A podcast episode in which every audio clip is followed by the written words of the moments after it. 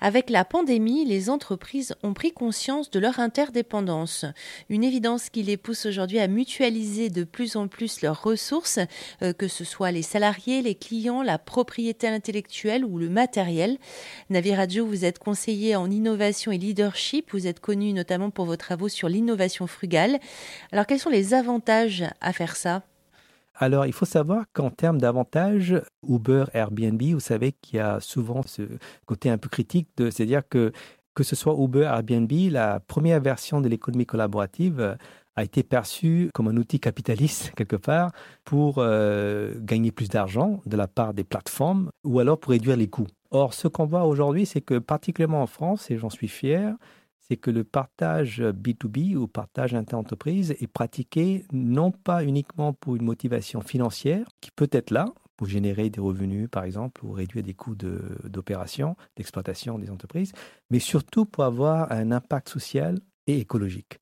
Parce qu'effectivement, quand vous partagez, par exemple, des salariés au sein d'un territoire, vous préservez des compétences et des emplois dans le territoire.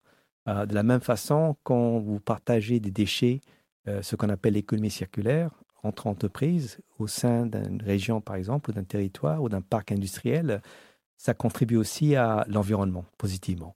Donc, ce qu'on voit cette fois-ci, c'est que le partage inter-entreprise est motivé simultanément par des raisons économiques et sociales et écologiques. Ah oui, ça fait quand même partie des, euh, d'une envie véritablement de faire évoluer la, société dans le bon sens. C'est pas seulement voilà. Là, on sort un peu du, du capitalisme finalement. On se rend compte que ça a ses limites. Euh, absolument. Et, euh, et, Florence, ce qu'il faut savoir, c'est que durant Covid, alors si on regarde bien quelle était la période qui a vraiment amorcé, accéléré ce partage B2B, euh, c'est vraiment Covid. Et c'est vrai qu'aujourd'hui, on a envie de tourner la page. Et je peux être un peu direct en disant que, attention, parce que c'est vrai, on a des mémoires un peu traumatisantes, des souvenirs traumatisants de Covid. Mais à mon avis, Covid, pour moi, c'était l'âge d'or. C'est choquant de dire ça, mais c'était l'âge d'or en termes de nouvelles pratiques d'entreprise, nouveaux paradigmes euh, en management, etc., y compris le partage inter-entreprise. Alors concrètement, ce qui s'est passé, c'est que c'est justement en 2020, 2020, en, en plein crise Covid, que des territoires, que ce soit Pays de la Loire ou Occitanie, ou l'Eau-et-Garonne, des départements ou des régions, où les décideurs politiques ont mis en place des initiatives de partage inter-entreprise. Donc, c'est-à-dire que euh, l'impulsion est venue du secteur public qui voulait justement préserver euh, les emplois et les savoir-faire dans le territoire euh, et quelque part dynamiser le tissu industriel qui a été effectivement dévasté par Covid. Quoi. Donc, dès la naissance, ce concept avait, on peut, appeler ça des, bons gènes quelque part, euh, sur le plan social et écologique. Donc, la, conscience sociale écologique a été un peu la, euh, la force causale pour amorcer euh, ce nouveau paradigme qu'on appelle le partage B2B. Alors justement, qu'est-ce qu'il y a comme exemple qui a émané du, du public? Absolument. Alors la bonne nouvelle, c'est que je vais commencer par citer alors les exemples inspirants de toute la France. Mais je commençais par deux exemples hyper inspirants euh, de Nouvelle-Aquitaine. Alors, euh, vous vous rappelez, en 2019, il y a eu la crise de Boeing 737 euh, MAX, qui a eu un impact très négatif sur le secteur aéronautique en Nouvelle-Aquitaine.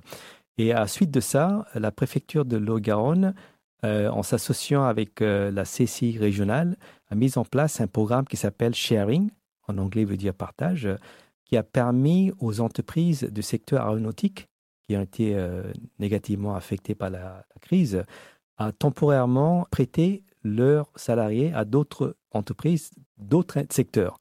Donc concrètement, par exemple, il y a eu des entreprises du secteur agroalimentaire qui ont emprunté des salariés, des ingénieurs aéronautiques, pour les faire travailler dans euh, l'optimisation des chaînes d'approvisionnement du secteur agroalimentaire. Donc ainsi, ils ont pu garder des emplois, mais surtout euh, préserver des savoir-faire, c'est précieux, parmi les ingénieurs, dans le territoire. Donc ça, c'est un exemple de partage de salariés ou de prêt de main-d'œuvre en Nouvelle-Aquitaine. De la même façon, il y a une autre initiative qui a été mise en place en Nouvelle-Aquitaine qui s'appelle EITNA, e qui est donc euh, l'écologie territoriale et industrielle euh, Nouvelle-Aquitaine. Donc l'idée cette fois-ci, c'est de mutualiser et de partager des ressources entre entreprises qui sont physiquement colocalisées dans un même endroit.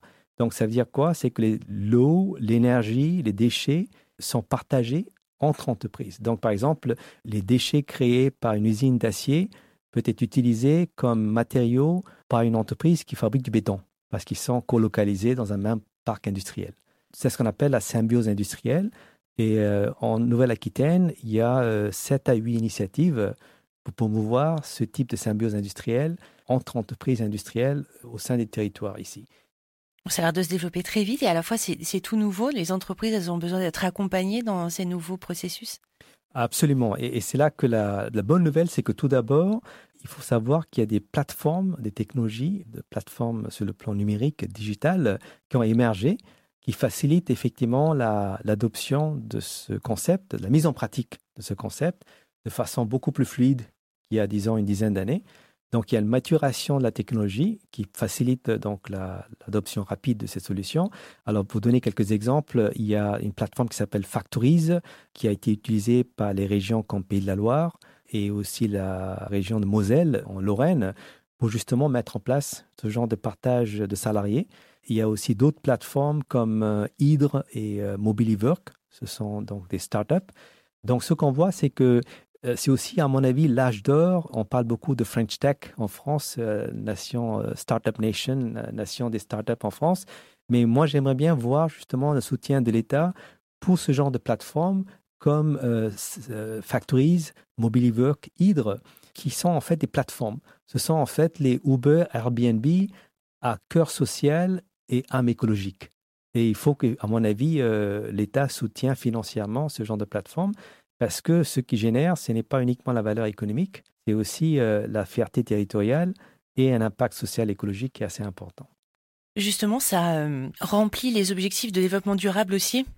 Absolument, vous avez bien fait de dire, c'est effectivement les Nations Unies ont défini 17 euh, objectifs de développement durable qui visent à co-construire un monde plus sain, plus inclusif, plus durable. Et effectivement, ce qu'on voit, c'est que, euh, je donne un exemple concret.